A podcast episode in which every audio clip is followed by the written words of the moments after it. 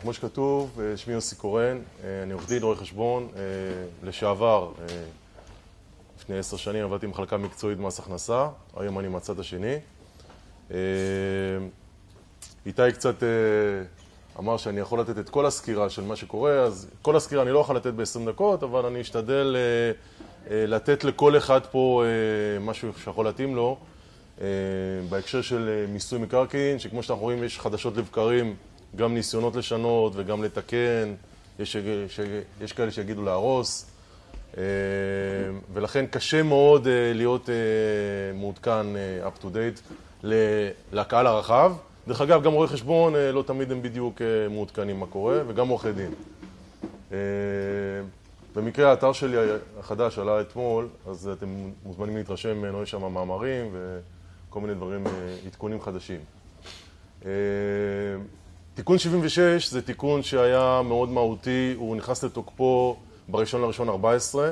אנחנו נמצאים כבר ברבעון הרביעי של 16, ואנשים עוד לא כל כך מבינים מה קרה שם. דרך אגב, לאו דווקא זה, גם עורכי דין. גם עורכי דין שהם לא כל כך בעניינים. יש הרבה שינויים, מה מותר, מה אסור, מי פטור, איך פטור. אני אנסה, באמת, בזמן הקצר שהוקצב לי, להגיד מה, על איפה לשים את הדגישים ואיזה שינויים חלו. תיקון 76, העיקרים, העיקרי הרפורמה, התא המשפחתי מרובה הדירות, מה שהיה בעבר שכל ארבע שנים יכולת למכור בפטור ממס, זה בטל מן העולם, אוקיי? מה שקורה היום זה רק אם יש לך דירה יחידה אתה פטור, אוקיי? על אותה דירה. סתם בשביל אנקדוטה קטנה, אנשים לא כל כך מבינים את זה. תא משפחתי, תא משפחתי זה בני זוג פלוס הילדים שלהם עד גיל 18.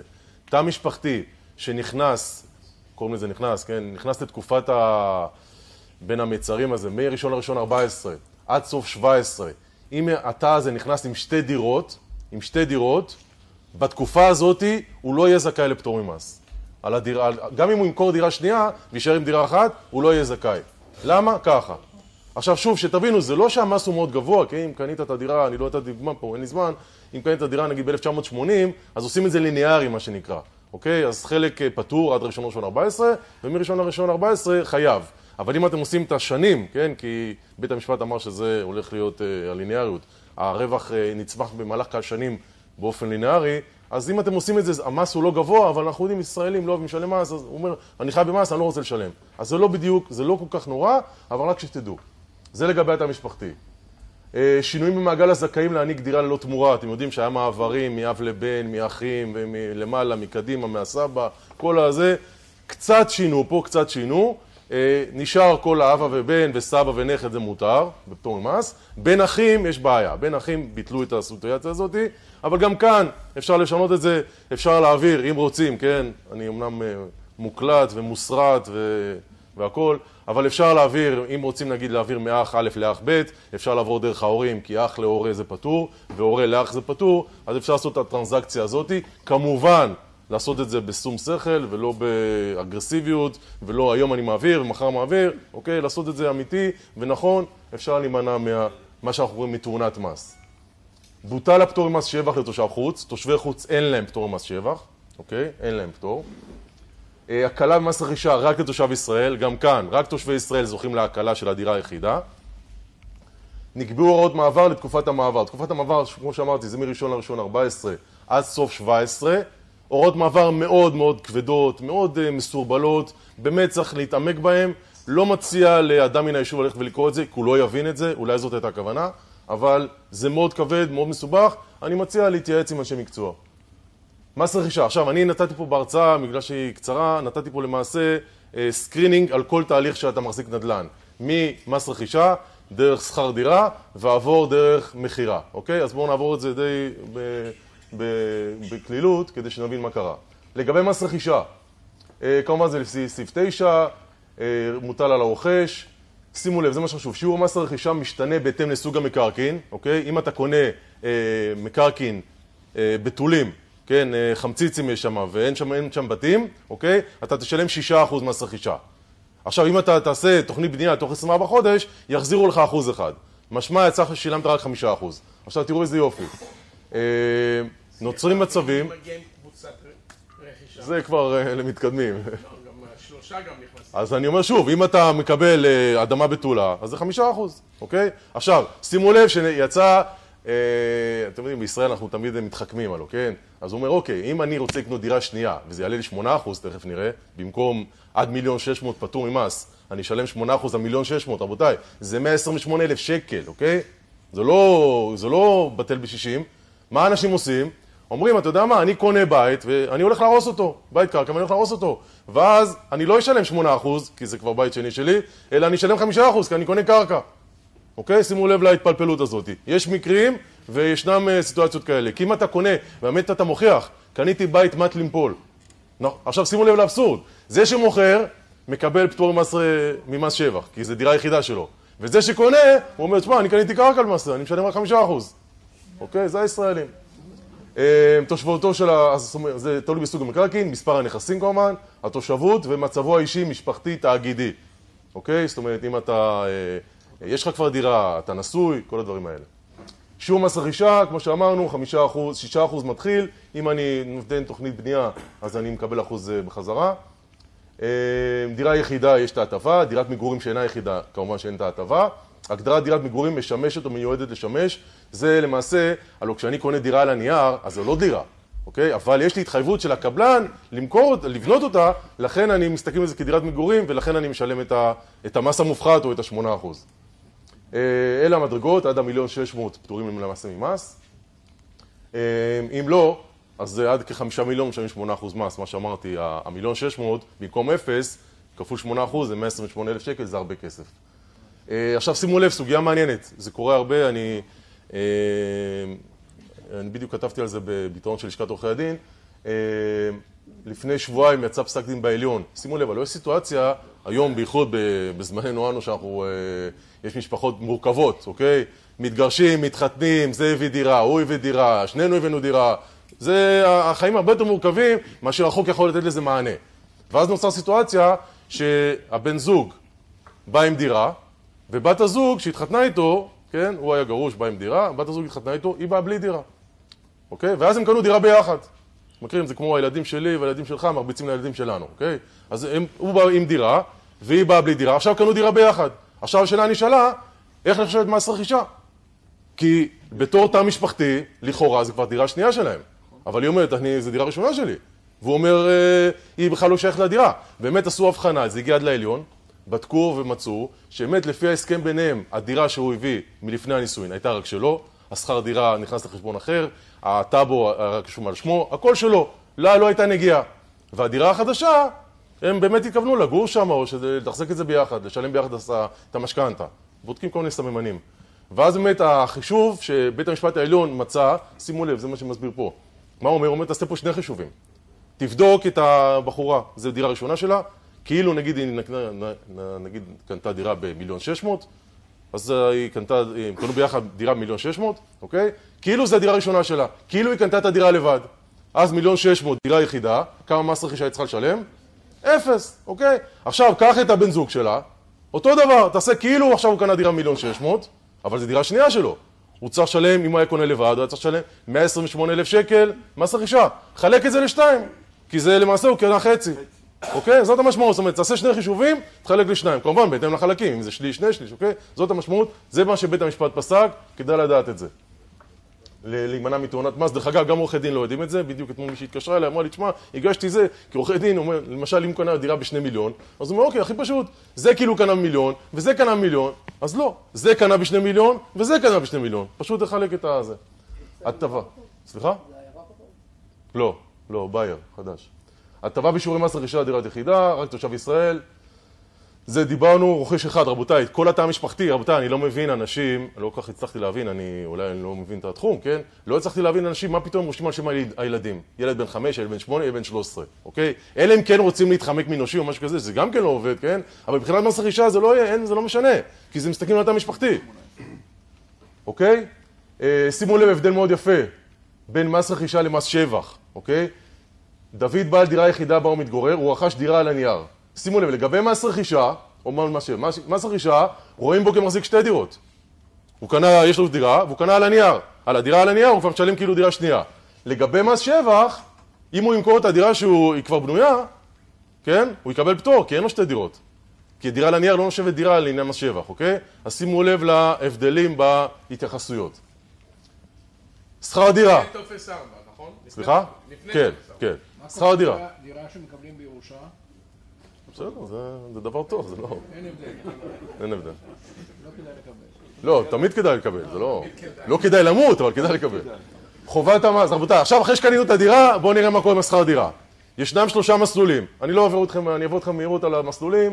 מסלולי מיסוי פטור ממס, חייב במס 10% ומס שולי. עכשיו שימו לב, אנשים גם כאן לא כל כך יודעים. לא תמיד, עוד פעם, אנחנו ישראלים, ואנחנו לא אוהבים לשלם מיסים, וזה בסדר. זכותנו, אולי אפילו חובתנו, להקטין את נטל המס. אבל שימו לב, לא תמיד שווה לי ללכת על הפטור, אוקיי? הרבה אנשים קונים דירה וממשכנים אותה, אוקיי? זאת אומרת, המינוף הוא מאוד גבוה. עכשיו, אם אתה תלך ותדרוש את ההוצאות אה, משכנתה, או הוצאות עורך דין, או הוצאות שיווק, יכול להיות שבלי להיות בפטור, אלא להיות פה בחייב, אתה לא תשלם מס. עכשיו, אתה יכול לשנות את זה. זה לא שאתה, אם החלטת על הדירה הזאת, אני עכשיו 20 שנה הולך על אותו מסלול. אפשר לשנות את המסלולים. עכשיו, שוב, צריך לבדוק את זה. צריך לדעת אה, מי בודק את זה, איך בודקים את זה, אוקיי? בואו נלך ברפרוף, אני רוצה להגיד לכם אה, משהו. אז אני מסביר, כי יכול להיות שאתה לא צריך את הפטור, להפך, אתה תקבל הפסד, אוקיי? שימו לב, לפי טבעה הדירה מיועדת למשאב מגורים, הדירה לא רשומה בספרי עזר, כמובן, הדירה מושכרת ליחיד, רבותיי, שימו לב. הדירה משלמת שכר מגורים בלבד. גם כאן, מי שמשכיר דירה, אני לא מדבר עכשיו על השוכרים, אני יודע שאתם אנשים עתירי ממון, אתם משכירים לאחרים, אוקיי? שימו לב, אם אתם משכירים דירה, והשוכר עשה בדירה עסק, סתם לדוגמה, אתמול שמעתי גן ילדים, אוקיי? רבותיי, אתם לא תהנו מהפטור. כי למעשה אתם הזכרתם את זה לעסקי, לנכס עסקי, אוקיי? שתהיה ברור לכם. עכשיו, מס הכנסה בודק את זה, כי הלוא הוא מגיש דוחות, הגן, אם הוא מגיש דוחות, אם הוא לא עובד בשחור, כן? אז הוא ידרוש את ההוצאה של השכר דירה, אתם אומרים זה פטור, מס הכנסה עושה לינקג', אוקיי? עכשיו, איך אתם יכולים להגן על עצמכם? אתם בחוזה רושמים, זה מושכר למגורים בלבד. זה דבר ראשון. אבל יותר מזה, אם וכאשר אה, אתה לא תתנהג ככה ואני יחויב וזה, אתה תשפה אותי, אוקיי? ואז אתה סוגר את כל השלייקס. זה המשמעות. כי, כי מס הכנסה לא רוצה לראות אתכם, כי אתם יודעים שהלוא לגן ילדים משלמים שכר דירה יותר גבוה מאשר לדירה למגורים, אוקיי? זאת אומרת, בואו לא נהיה תמימים, אוקיי? אז על דירה של 4,000 שקל, שהשוכר משלם לך 10,000 שקל, אי אפשר להיות יותר מדי תמימים, אוקיי? אל תהיו במקום הזה של החליל הפלילי. אז שימו לב לזה. תקרת הפטור זה לשנת 2016 5,030 לחודש, אוקיי? לשאלתך, זאת אומרת, אם אני מקבל למשל 8,000, אז אולי אני לא בכלל לא בפטור, ואז אולי אני בכלל לא צריך את הפטור, אני הולך לחייב, וגם שם אני לא אשלם מס, כי יש לי משכנתה גבוהה, אתה מבין? אה, תקרת הפטור, אז אני, אה, אני, אני כאילו נוגס, מה שמעל הפטור הוא נוגס בפטור, ולכן הפטור שיישאר לי הוא רק אה, 3,500 שקל ו-3,000 שקל חייב. עכשיו, על החלק החייב, אני יכול לדרוש הוצאות, אוקיי? 3,000 מתוך 6.5 יכול לדרוש את בחלק היחסי. אה, זה מה שכתבתי פה, המגבלה כמובן שזה, יש את המגבלה שההוצאות לא תותרנה ביחס לחלק החייב. מסלול 10%. 10% זה למעשה מסלול לכאורה יותר פשוט, אוקיי? למה? כי אה, לא משנה מה ההכנסות שלך משכר דירה, 10,000, 20, 30, לפני שבועיים מהפסק דין של 300,000 שקל הכנסות משכר דירה, 10% משלמים, אוקיי? אה, הכנסות משכר דירה למגורים מיוחס ליחיד, גם פה משמש למגורים בישראל, לא מגיע לכדי עסק. ראוי לציין שאין מגבלה לגבי הסכום, מספר הנכסים, פסק דין לשם היה 27 נכסים, ולאחרונה שרגא בירן עם 25 נכסים, ועדיין שילם רק 10% מס, אוקיי? אבל שוב, לעשות את זה נכון. מה זה לעשות? זה לעשות את זה אמיתי, כן? זאת אומרת, אם אין לך מנגנון, ואין לך מנקים, ואין לך שמירה, ואין לך שיפוצניקים, ואין לך זה, אלא זה מת פסיבי, אתה יכול לענות מ-10%. כמובן, שימו לב כמה נכסים. באופן מיוחד אם השופט הוא חבר שלך. לא, לא, אני לא הייתי, לא הייתי הולך לשם, כי יש פסק דין לשם, אה, זה לא נכון, זה לא, אני לא הייתי הולך לזה, וזה לא, זו, זו הערה לא הוגנת, כי גם השופט לא פה, אני לא חושב שזה נכון. אבל זה בסדר, כל אחד, אה, אנחנו דמוקרטיה. מס שולי. גם בעשרה אחוז צריך להיות למגורים בלבד? כן, כן, כן. אה, מס שולי, רבותיי, מס שולי, שימו לב, מדרגת מס הראשונה היא 31 אחוז, אוקיי? אבל למי שמלאו 60, המדרגת מס מתחילה מ-10 אחוז, לוקחים את זה כמו ביגיעה אישית. ניתן לדרוש הוצאות שוטפות לשימוש ששימשו, אוקיי? זה מסלול, למשל, שאם אתה כבר לא יכול להגיע בפטור, אוקיי? יש לך הכנסה משכר דירה 10,000 שקל, אוקיי? אבל יש לך רק משכנתה 7,000, 8,000, משכנת את עצמך לדעת, אוקיי? אז יכול להיות שזה שווה לך. יכול להיות שאחרי זה עוד יישאר לך ותשלם רק 10%. הריבית הריאלית מוכרת, כן. בגדול, איך מתבצע חישוב הפחת? הפחת, לוקחים את השווי נגיד מיליון וחצי, שליש זה קרקע, על מיליון שקל 2% לשנה.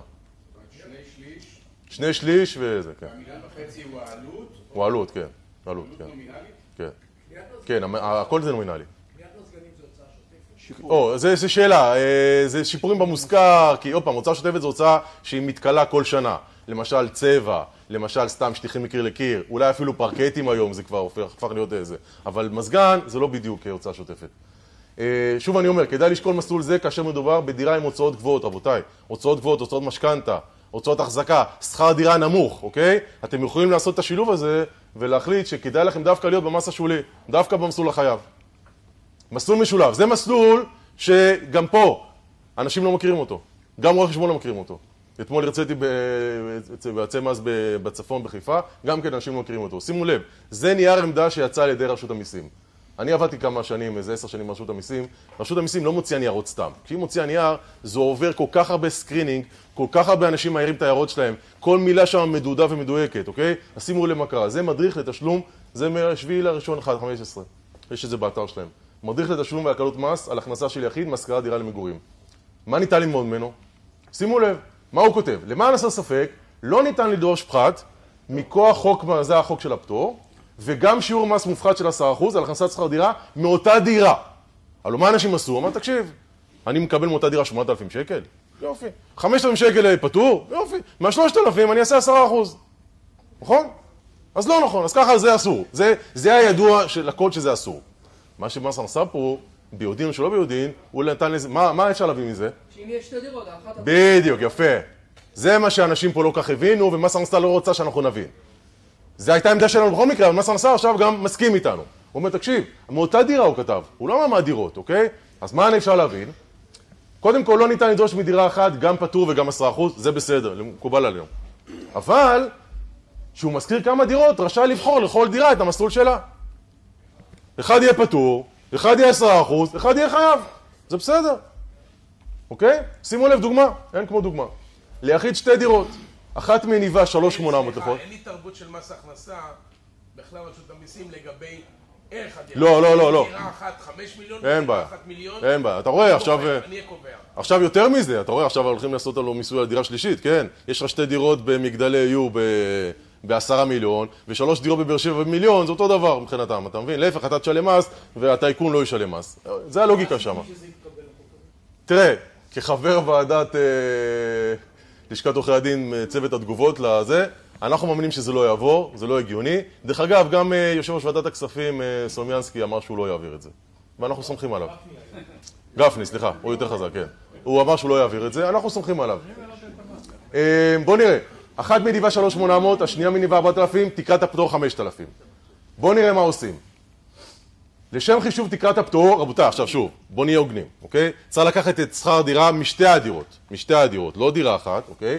לכן משתי הדירות זה 7,800. יוצא מכך, כי שכר דירה חודשי, 7,800 פחות 5, 2,800 זה מעל תקרת הפטור. זאת אומרת, נשאר לי פטור של 2,200. אוקיי? נשאר לי פטור של 2,200. ועכשיו אני הולך ומתכנן לי איזה דירה אני רוצה שחלק יהיה פטור וחלק לא פטור חייב, איזה דירה אני שם 10% או איזה דירה אני שם מס שולי. אני מחליט את זה, אוקיי? נותנים לכם להחליט, זה דמוקרטיה. שימו לב, כאמור בהתאם לתדריך ניתן לבחור איזו דירה תהנה מתקרת הפטור של 10%, הבחירה תהיה גם בהתאם להוצאות. שימו לב, בדירה שנבחר לגבי המסלול הפטור, גם החלק החייב, יש לנו שם חלק חייב, גם הפטור, הלוא היה לנו 2,200 פטור, אז 2,800 נשאר חייב. עדיין אני יכול לשחק עם ההוצאות שם. נניח כי בחרנו בדירה הראשונה שתהנה מהפטור, אז החלק הפטור 2,200, החלק החייב 1,600, כי סך הכל היה שם 3,800, אני מזכיר לכם, ולכן הדירה השנייה, אני יכול לבחור או 10% בלי הוצאות, או מס שולי עם הוצאות. עכשיו, מתי אני בוחר? איפה שההוצאות יותר גבוהות, פשוט מאוד. וזה אני עושה את ה... אני גליון אקסל אצלי, ואני מגיש ואני עושה מה שאני רוצה. לכן, לא ניתן בדירה אחת, סיכום, לבחור מסלול, כל דירה יכולה להיות מושם מסלול מיסוי נפרד. אם נוצר מצב שבו דירה פטורה יש חלק חייב, אני יכול לקזז מול החייב את ההוצאות שהיו לי. כדאי לבחון כדאיות בחירה בהתאם למס השולי, כאשר הוצאות מימון והפחת גבוהות, אוקיי? בדירה יקרה, אז הפחת הוא גם גבוה, אוקיי? דרך אגב, כנראה שגם המשכנתה תהיה גבוהה וההוצאות מימון יהיו גבוהות, ולכן כנראה שם נבחר אולי מס שולי. יפה, אז סיימנו את השכר דירה. אפשר משהו? אחרי שסיימנו שכר דירה, אנחנו מוכרים את הדירה, כן. כשאני משכיר דירה אחת, ואני לא משלם עליה מס, אני לוקח את הפטור. נכון. אם אני במכירה אשלם עליה מס שבע, אז יחשבו לי פחת, ואז גם נכון. משהו עם השכר דירה שקיבלתי. לא, לא, בשכר דירה לא, אני, מישהו שאל אותי, אני גם מנהל איזה פורום, רבותיי, השכר דירה לא נוגעים בו, אוקיי? הוא היה פטור, נשאר פטור. מה שכן, יעשו לך את הפחת. כאילו יפחיתו לך, או יוסיפו לך על שווי המכירה, או יקטינו לך את השווי רכישה, אוקיי? זה המשמעות, כן. כי, עוד פעם, שתבינו, המסלול של הפטור ב-10% זה למעשה, עזוב אותנו, אל תדרוש הוצאות, קח פטור. עזוב אותנו, אל תדרוש הוצאות, קח 10%. זה המשמעות. אבל אנחנו נפגוש אותך כשתמכור את זה. כשתמכור את זה, אנחנו נגיד לך, תשמע, אתה זוכר שזה, אז תוריד לנו את הפחת, אל תהיה חזיר, לא צריך להיות חזיר כזה. אבל לגבי השכר דירה, לא. מה שזה, זהו. סעיף 49ב' זה הסעיף המהותי החזק היום לגבי הפטורים. אה, במכירה יש להם גם פטור גם מדירת ירושה, אני לא מתייחס פה, אבל זה הסעיף 49ב'. עכשיו שימו היא לב, פטורה לגמרי, אם זו דירה ירושה אחת, היא פטורה לגמרי, או שהיא נכנסת בסעיף של ההוראת שעה. לא, לא, היא פטורה לגמרי. זאת אומרת, אם אתה, יש לך דירה יחידה, ו... לא רוצה להגיד שפר עליך גורלך או זה, אבל ירשת דירה, יש לך למעשה למעשה שתי פטורים. הפטור של הירושה והפטור של הדירה היחידה. אוקיי? אבל שוב, אם הדירת ירושה עומדת בתנאים. כי אתה צריך להסתכל אם המוריש היה מוכר אותה, האם היה מגיע לו פטור. זאת אומרת, אם המוריש היו לו שתי דירות, אז לא מגיע פטור. אבל כשאומרים את המילה פטור, הוא לא משלם כלום, זה לא שהוא נכנס להוראת שעה ומשלם... לא, לא, לא, לא. סעיף 49ב', שימו לב לסעיף. אה, טוב, כן. לא, לא הבנתי. מה? אם המוריש מוריש שתי דירות, אבל כל דירה למישהו אחר. אז לא, לא טוב. לא, לא טוב. לא טוב. לא וזה טוב. בלי סוף, זה- או שיש לזה הגבלה על התקופה של ה- שמורישים דירה. לא, אין לזה, כרגע אין הגבלה, אתה יודע, הכל, כרגע אין הגבלה. זאת אומרת, אתה אומר, אם הרשתי את זה היום, אני רוצה למכור עוד עשר שנים. כן, אז זה לא, כרגע אין הגבלה, אבל איך אתה יודע, אתה יודע, דברים אם משתנים. ליורש יש יותר מדירה אחת, יש לו שתיים שלוש, הוא קיבל ירושה. כלומר, זה לא משנה לגבי הדירה של הירושה, הוא פטור. נכון, סליחה, עוד שאלה. כן. אם הדירת ירושה עוד לא עברה לשם של ה- מקבל הירושה, של מי הדירה נחשבת? עדיין זה של העיזבון, אם זה... ואם יהיה את המס של השלושה- של השלוש דירות, אז ייכלל בתוך ה... לא יודעים, עוד פעם, אנשים שואלים, רבותיי, עוד אין תזכיר חוק, עוד אין טיוטה, עוד אין כלום, אנחנו לא יודעים להתייחס, זרקו איזה, זרקו איזה אבן, ועכשיו לך תוציאו אותה. עוד לא יודעים כלום, באמת אי אפשר לדעת כלום, זה לא... אולי תשאיר- אולי תשאיר שתיים שלוש דקות בסוף ודבר על הנושא הזה של ה... של הדירה? טוב, אני אנסה, בסדר. זה... איתי הוא הבוס שלי, מה שאיתי אומר. כולל שאלה, טוב. אוקיי, שימו לב, זה הסעיף. זה הסעיף.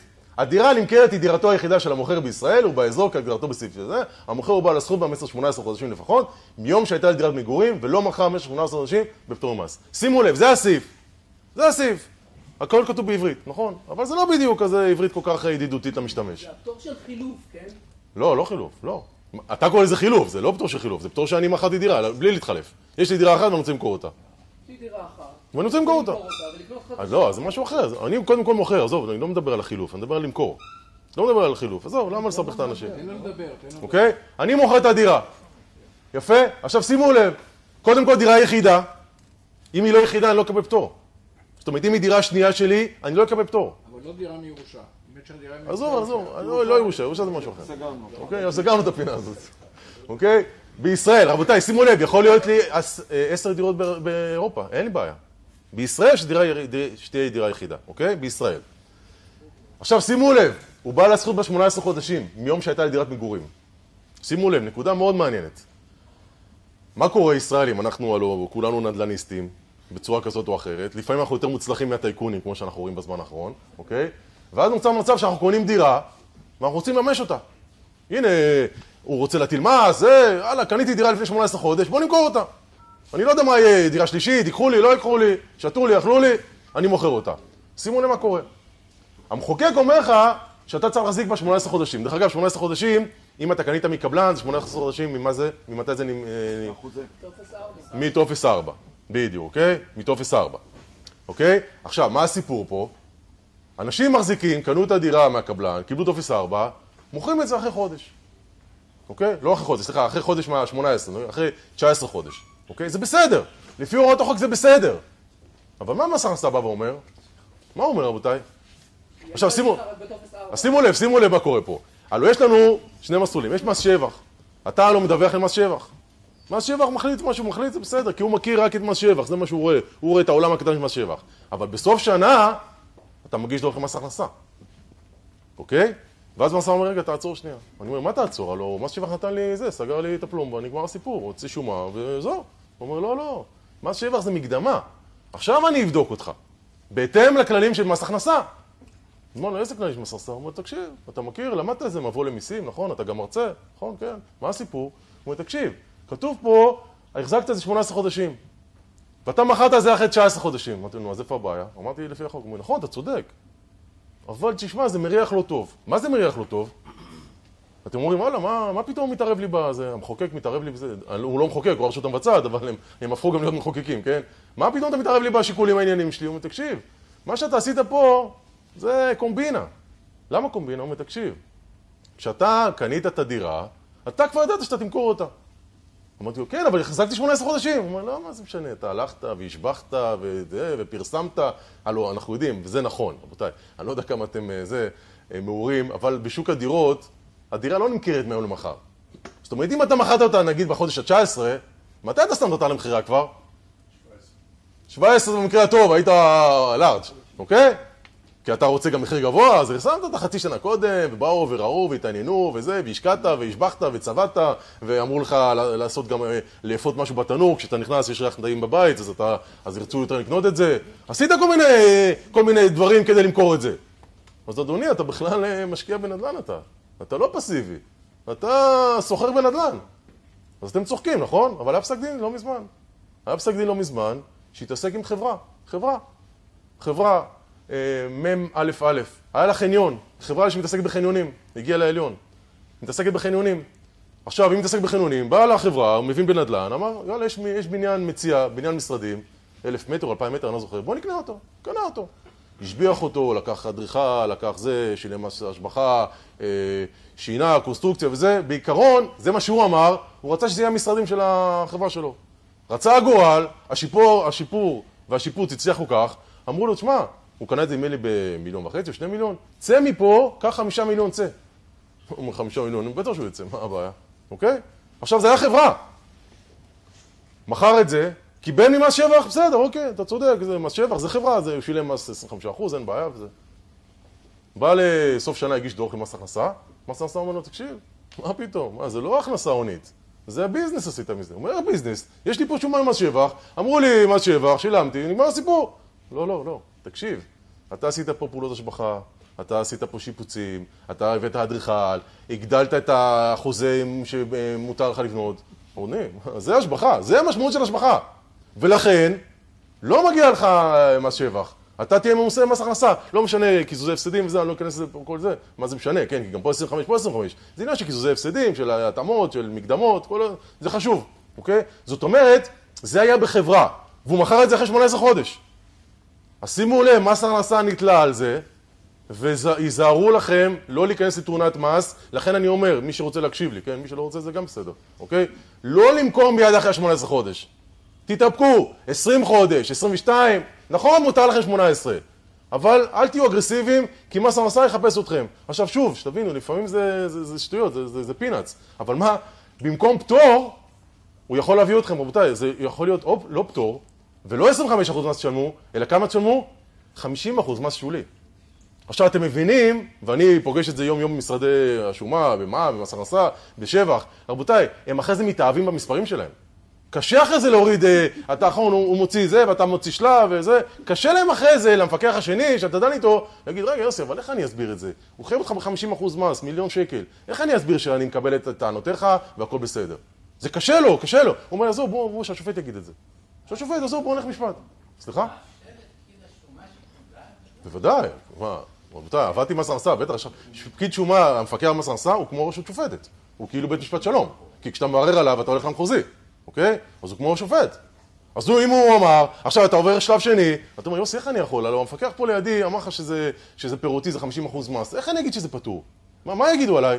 אוקיי? בוא נלך לבית משפט, אתה צודק, אבל שהשופט יגיד את זה. רבותיי, זה זמן, זה כסף, זה עצבים, אוקיי? אז שימו לב לזה, לפעמים החודש, חודשיים האלה לחכות, זה עדיף. סעיף 49 ב' שהזכרת, החל מאיזה תאריך, מאיזה שנה?